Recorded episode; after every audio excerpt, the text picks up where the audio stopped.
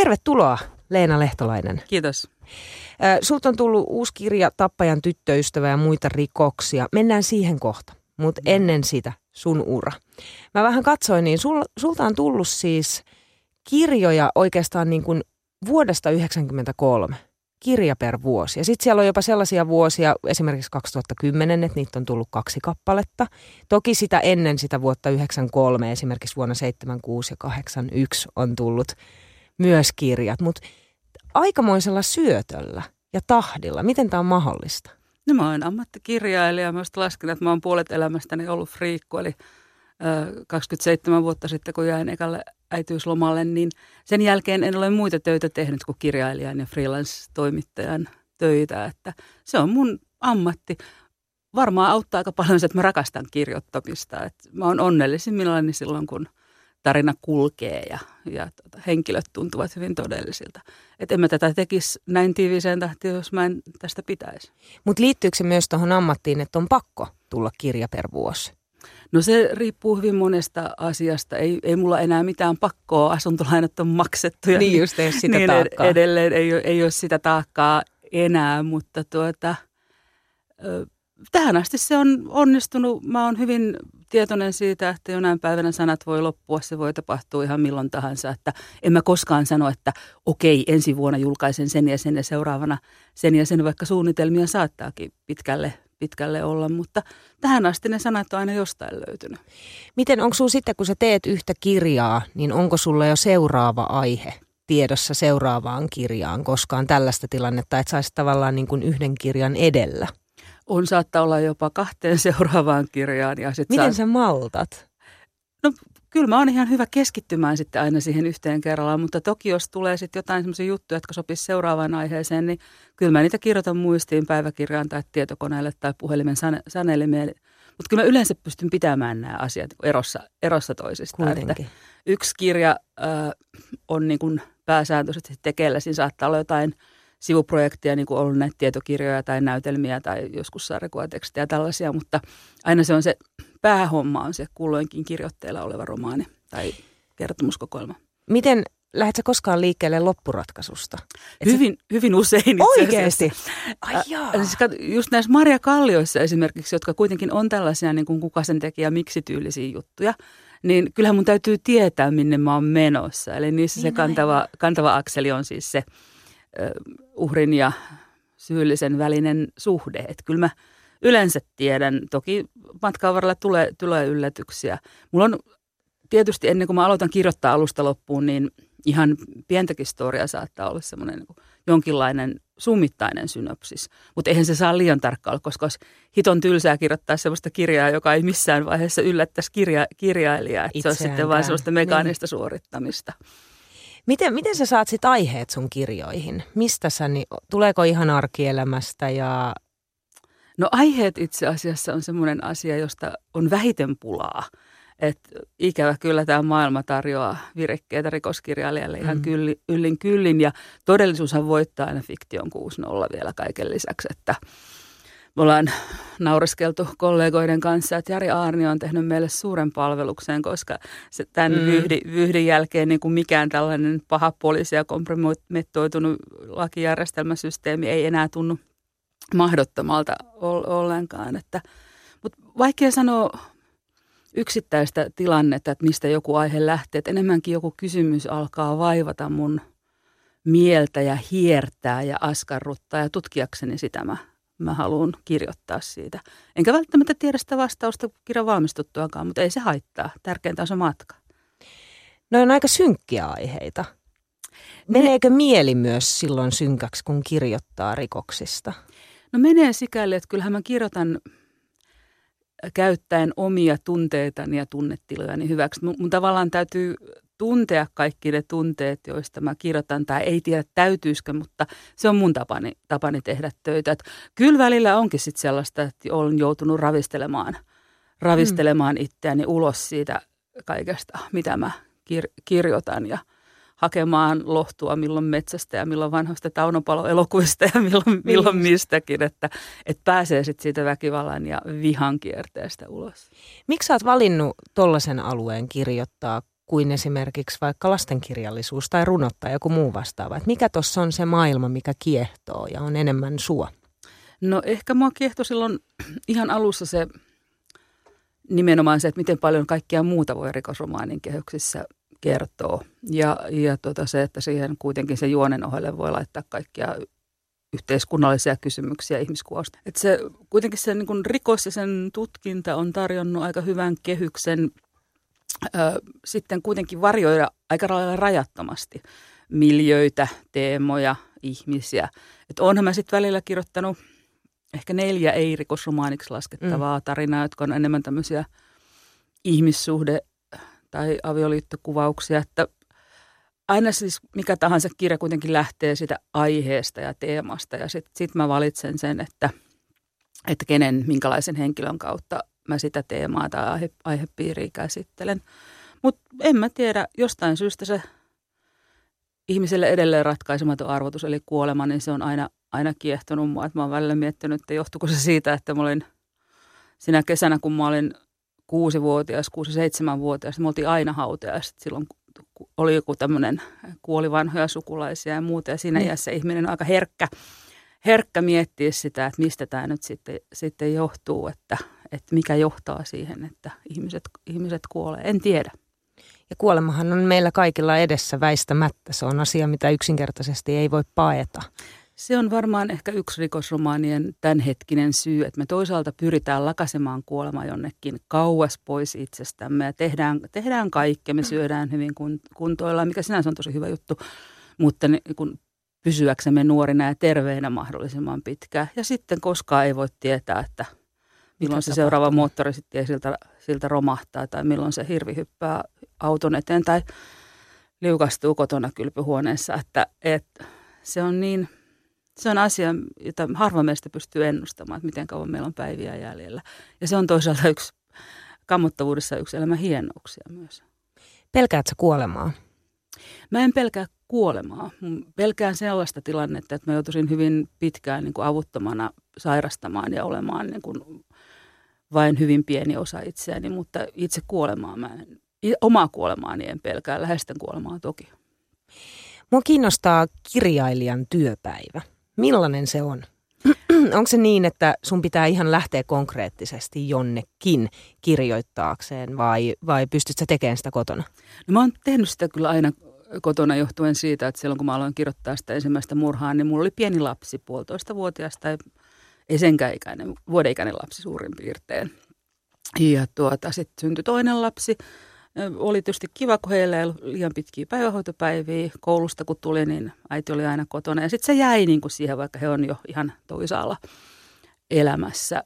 Semmoinen hyvä, hyvä normipäivä, jos ei ole mitään muuta, jos saan keskittyä vain kirjoittamiseen ja noudattaa täysin omaa aikataulua, niin on semmoinen, että mä nousen kun nousen keskimäärin ehkä jos puoli yhdeksän. Mm. Ja aamiaisen jälkeen mä oon työpöydän ääressä puoli kymmenen kymmenen välillä. Ja sitten mä teen sen, mitä kaikki tämmöiset työtehotutkijat sanoivat, että ei koskaan saisi tehdä, mutta mulle se sopii, että mä vastaan edellisen päivän iltapäivän sähköposteihin, koska silloin mä pääsen Aha. siihen kieleen, kieleen kiinni. Että niin, se on vähän niin kuin pianesti aloittaa homman sormiharjoituksilla, niin se, se on ehkä mulle sitten sellaista tekstin sormiharjoittelua. Ja sitten mä yleensä editoin sen, mitä mä oon tehnyt edellisenä päivänä, joka taas sitten vaikuttaa siihen, että ei tule semmoista tyhjän tietokoneruudun kammo, vaan pääsen siihen tekstin rytmiin mukaan. Ja sitten on nukkunut yön yli ja Joo. saattaa nähdä vähän uusin silmin. Ainahan näkee, Joo. ainahan näkee. Ei mun teksti ole ikinä mitenkään kerralla valmista. Että kyllä se vaatii, vaatii useita editointikierroksia. Ja sitten on sen uuden tekstin luomisen aika muutama tunti. Sitten mä lähden ulos tekemään vuoden ajasta riippuen jotain. Olipa se sitten kävely, sauvakävely, juoksemista – hiihtämistä sienimetsään, jos pääsisi tänäkin vuonna, olisi mm. mahtavaa. Et se, se on semmoista myös prosessointia, että se on koko ajan työn, työn tekoa myös, että se semmoinen niin aika monotoninen liikunta myös vapauttaa aivoja aika hyvin. Sitten, sitten mä syön lounaan, sitten mä kirjoitan taas uudestaan päivästä riippuen kolme, neljä, viisi tuntia. Ja joskus sitten, kun on se hetki, jolloin on ehkä neljä viidesosaa tekstistä valmiina, niin silloin ne työpäivät voi venyä tosi pitkäksi, koska se loppuun saattamisen tarve on niin valtava. Mm. Mutta yleensä sitten niin kun lopetan työpäivän siihen, että mulla on, tulee joku hieroja tai mä joogaan tai lähden leffaan tai muuta, että si, siinä on sitten sellainen piste, että tämän jälkeen en enää rasita aivoja ja kroppaa, niin sehän ei estä sitä, että vaikka sitten just ennen nukkumaan menoa tuleekin joku asia, joka pistää, pitää pistää Tämä on pakko, niin aivan. Joo. Tota mä mietin, että kun sä teet kotona kuitenkin ja se on aika intensiivistä ja, ja sä oot niin kuin koko aika läsnä sen sun työn kanssa myös kotona, niin pystyt sä ihan täysin irtaantuun siitä työstä ja laittaa itsesi ikään kuin, että nyt on kotiminä? No, silloin kun lapset vielä asuu kotona, se oli helpompaa. Mutta että kyllä mä olisin, mulla meni muutama vuosi sen jälkeen, kun nuorempikin poika lähti inttiin pari vuotta ehkä semmoiseen haahuiluun, että mä en aina pystynytkään erottamaan sitä. Mutta mä oon huomannut sen, että se jo, jooga työpäivän päätteeksi tyhjentää sitten ajatukset ja mielen, mielen aika hyvin ja siirtää sen sitten tavallaan taas ehkä, ehkä semmoiseen le, lepäävään tilaan, että mm-hmm. et, tota, mutta ei se aina tietenkään onnistu. Ja useimmiten ne parhaat ideat tulee jossain silloin, kun niitä ei aktiivisesti mieti ihan väärässä paikassa, vaikka, vaikka kun kattelee leipähyllyä, että otanko nyt tätä vai to, tota, mm. tai siivotessa. Tai, mulla tai, on yleensä suihkussa. Okei, mulla ei suihku olekaan, voi hitsi se. Se on aina shampoo päässä. nyt mä haluan, nyt mä keksin tämän. Kun mä tuun työpaikalle, mä kerron tämän kaikille. Okei. Okay. siis metsässä, metsässä myös use, usein. Tota, että kyllä äh, semmoinen, että pää on riittävän tyhjä, niin sitten se pystyy täyttyä ajatuksilla ja ideoilla. Mitä sitten, jos ei mitään synnykään? No jos ei mitään synnykään, niin siinä onkin se hyvä, tämä kotona työtä tekemisen hyvä puoli, että aina riittää pyykkiä viikattavaksi tai kissa silitettäväksi tai puutarhassa jotain rikkaruohoja kit, kitkettäväksi taas niin kuin vuoden ajan mukaan. Että sen on kyllä myös oppinut tässä neljännesvuosisadan kokemuksella, että silloin jos ei mitään synny, niin ei kannata jäädä silleen ähräämään siihen tietokoneen ääreen, vaan sitten kannattaa lähteä pois joksikin aikaa. Ja toki yksi tai kaksi huonoa päivää ei vielä huolestuta. Että sitten jos niitä huonoja päiviä on useampia, sitten kannattaa miettiä, että onko tässä nyt joku perustavaa laatua ole pointti pielessä tässä tekstissä, että pitäisikö peruuttaa ja deletoida ja miettiä koko rakennetta uudestaan. Onneksi tätä nyt ei kauhean usein tapahdu. Mm. Joutu painamaan deleteä. Kaikki mm. lähtee pois. Mitä se, onko koskaan muuten käynyt niin, että vahingossa kaikki se teksti, mitä sä oot kirjoittanut, niin pyyhkiytyy jonnekin bittiavaruuteen? No luojan kiitos ei, mutta kyllähän mä otan varmuuskopioita kanssa koko ajan. Että no. On niin tämmöinen kahden tikun systeemi vähintään, mm. vähintään että, että, että tota, ei, ei ole vie, vielä käynyt näin, mutta mä oon tosi varovainen kyllä koko ajan. Oletko aina halunnut kirjailijaksi? Onko se ollut sellainen haaveammatti ihan lapsuudesta lähtien? No kyllä se varmaan silloin lapsuudessa oli, että mä olin siis 12-vuotias, kun ensimmäinen kirja ilmestyi. Ja silloin mä varmaan henkseleitä paukutelle just ajattelinkin, että minusta tulee isona, isona kirjailija. Ja, ja sitten siinä sit seuraavaa kirjaa monen mutkan kautta työstäessäni huomasin, että ei se ehkä ihan niin yksinkertaista olekaan. Ja myös ihan tuli tämmöinen realiteetti, että Suomessa aika harva elää kirjoittaa kirjoittavalla. Että, mm. Mutta mähän opiskelin sitten äärimmäisen käytännöllisiä aineita, eli kotimaista kirjallisuutta ja teatteritiedettä ja teoreettista filosofiaa, että eihän niistäkään niin miksikään valmistunut. Mm. Mutta se auttoi ja tuki sitten Joo, tätä kaikkea. ei sitä ainakaan ha- haittaa ollut. Että, mm. että tota, kyllä se oli varmaan niin kuin koko ajan se, silleen takaraivossa se, että haluan, haluan kirjoittaa, mutta en mä sitä mitenkään varmana pitänyt. Että ehkä sitten kolmannen aikuisiän kirja, kuparisydämen ilmestymisen jälkeen mä ajattelin, että tästä kuitenkin saattoi tulla se ammatti. Mutta aina sitten, kuten san, sanottua, niin koskaan ei voi tietää, milloin ne sanat loppuu, että, että tota, voinko nyt tätä tehdä vielä seuraavat 15 vuotta esimerkiksi, vaikka enkä voi. Kun artistilta kysyy, aina kun artistilta tulee uusi biisi ja kysyy, että, että että onko tämä nyt se henkilökohtaisin, niin se on aina henkilökohtaisin ja se on aina se tärkein. Niin onko se kirjailijalla sama juttu, että aina kun tulee uusi kirja, niin se on aina se tärkein, aina se henkilökohtaisin? No meillä ehkä se henkilökohtaisuus on vähän niin vähän kauempana. Kauempana mutta... tai, tai niin kuin eri hajotettuna esimerkiksi eri henkilöihin ja tarinoihin.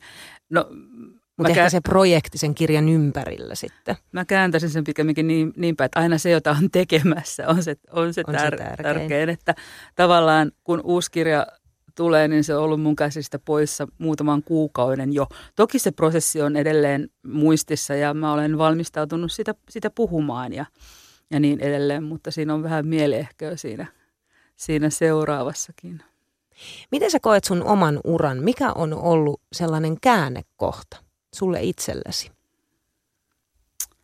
No kyllä varmaan tuossa 2000-luvun alussa, kun alkoi noita ensimmäisiä käännöksiä tulla, niin se oli yksi semmoinen, että vau, että nämä nyt sitten kantaa jopa Suomen rajojen ulkopuolella. Mm. Se, se oli yksi, mutta semmoisia niin varsinaisia pisteitä, että voisin sanoa, että nyt tässä asiat muuttu, niin ei, ei ehkä sinänsä ole olemassa. Että, että tota, ehkä se, että on sitten on uskaltanut myös kirjoittaa muuta kuin rikosromaaneja, ja mun on annettu tehdä niin, koska kaikkien kohdallahan se ei olisi niin kuin edes välttämättä sallittu, niin se on, se on ollut semmoinen, joka on sitten jotenkin hämmentänyt sitä mun omaa kuvaani, ku, oma kuvaa kir, kirjailijuudestani hyvällä, hyvällä tavalla.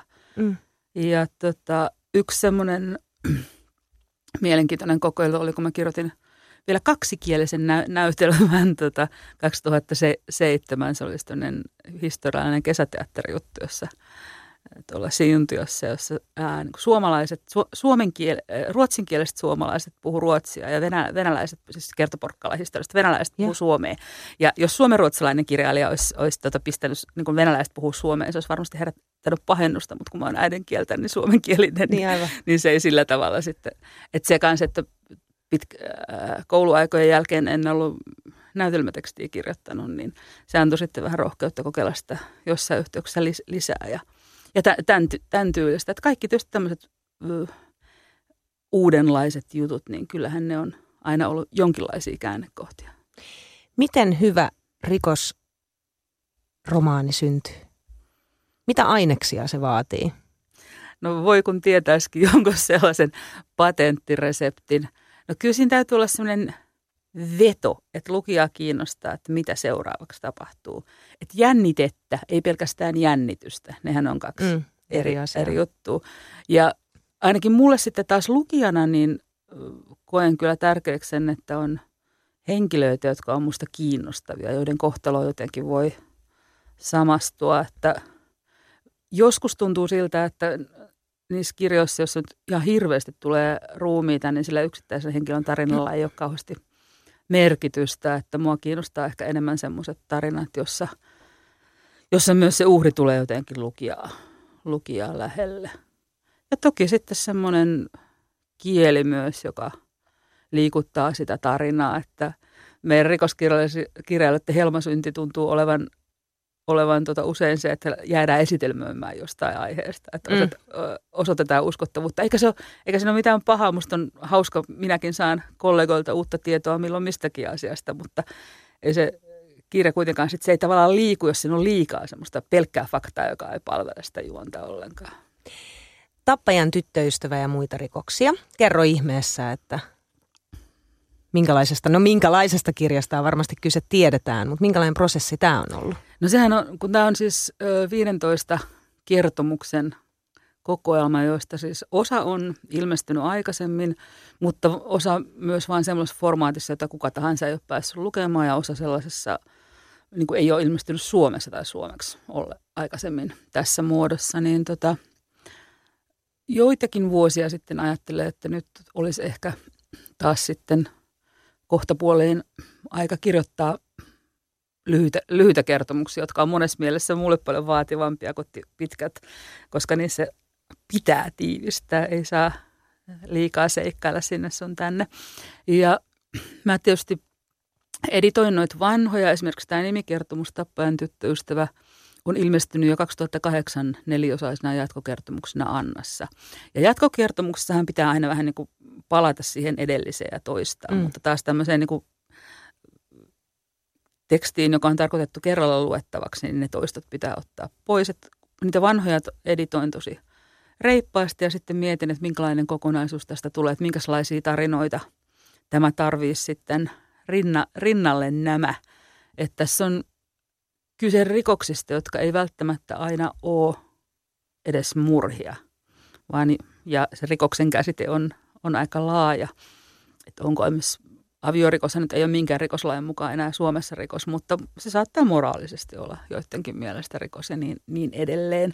Ja semmoisia aiheita, joita mä olin pohtinut pitkään, oli se, että miltä, miltä ihmisestä tuntuu, jos hän joutuu niin toisen murhatyökaluksi, eli tyyliin, miltä rekkakuskista tai bussikuskista tuntuu, kun hänen alleen, alleen ajetaan, että hän ei voi niin kuin, vaikuttaa. Joo, siis ei ollut Ihan kiva, tiedätkö, ei ollut, ei ollut kiva miettiä tuollaista asiaa. Mutta se on sun ammatti. ja, ja tota, mä oon tuntenut suurta myötätuntoa tuommoisia niin, aivan. ihmisiä kohtaan. Ja, ja tota, sitten, sitten myös niin kuin tällaisia vähän kummitusjuttutyylisempiä, että mua toi termi metsänpeitto on aina kiehtonut, mm. kiehtonut kovasti. Ja kun itselläkin on sellaista kokemusta, että katsoo metsäretkellä, että hei, tuolla onkin hirvi, mutta ei se olekaan, se on hirveltä näyttävä joku kan, kanto tai sammal, sammal mätäs, että voisiko sinne kuitenkin olla kätkeytynyt joku hirvi, joka on vaan naamioitunut multa. Tällaisia asioita mä aloin tuossa tuossa pohtia muun muassa kir- kirjoittaessani ja se oli toki jännittävää, että joidenkin noiden vanhempien tarinoiden kohdalla sitten tajusin jälkikäteen muutaman vuoden viipeellä, että ai tämä onkin tullut tästä ja ai tämä onkin tullut tästä, että siinä itse kirjoittausprosessissa en sitä välttämättä miettinyt, että mistä, mistä ne ideat mm. tuli. Ja erityisen rakas novelli mulle on semmoinen kuin Kuolema Ramoviisuissa, joka ilmestyi se on vissiin kokoelman vanhin. Se ilmestyi Tapani Bakken toimittamassa kokoelmassa Murhan sävely 2006. Ja siinä itse asiassa mä palaan vuoden 1981 kirjani Kitaran rakkauteni päähenkilö, josta nyt on nuoresta punkkarista on tullut keski-ikäinen punkkari. se oli musta ihan, ihan hirveän hauskaa. Ja nyt kun mä luin sitä novellia vielä uudestaan ja aina pikkukorjauksia teen, että niin hitse, että tota, tämä oli ihan hauska, hauska kokeilu ja niin edelleen. Ja näissä on uusissa on siis, t- tässä kokoelmassa on myös näitä vanhoja tuttuja Maria Kallio ja Hilja Ilveskero, plus sitten nuori Pertti Ström, siis Marian jo ammoin kuollut kollega. Ja kertojan ääneen pääsee myös Marian jo eläkkeelle jäänyt pomo Jyrki Taskinen, joka kertoo poliisin uransa häpeällisimmistä tapauksesta. Eli vähän niin kuin erilaisia näkökulmia myös vanhoihin mm. tuttuihin tyyppeihin. Leena Lehtolainen, Tappajan tyttöystävä ja muita rikoksia. Miksi tämä kirja kannattaa lukea? No, tämä on nyt tämmöinen muodoltaan siis kertomuskokoelma. Ja kun ajatellaan, että maailma on hektinen ja ihmisillä on yhä vähemmän aikaa lukea, niin tästä voikin nyt poimia eri pituisia palasia, lukea, lukea yhden kerrallaan. Ja, ja tota, mä luulen, että siinä saa sekä itkeä että nauraa ja vähän pelätäkin. Aika paljonkin välillä. Leena Lehtolainen, kiitos. Kiitos.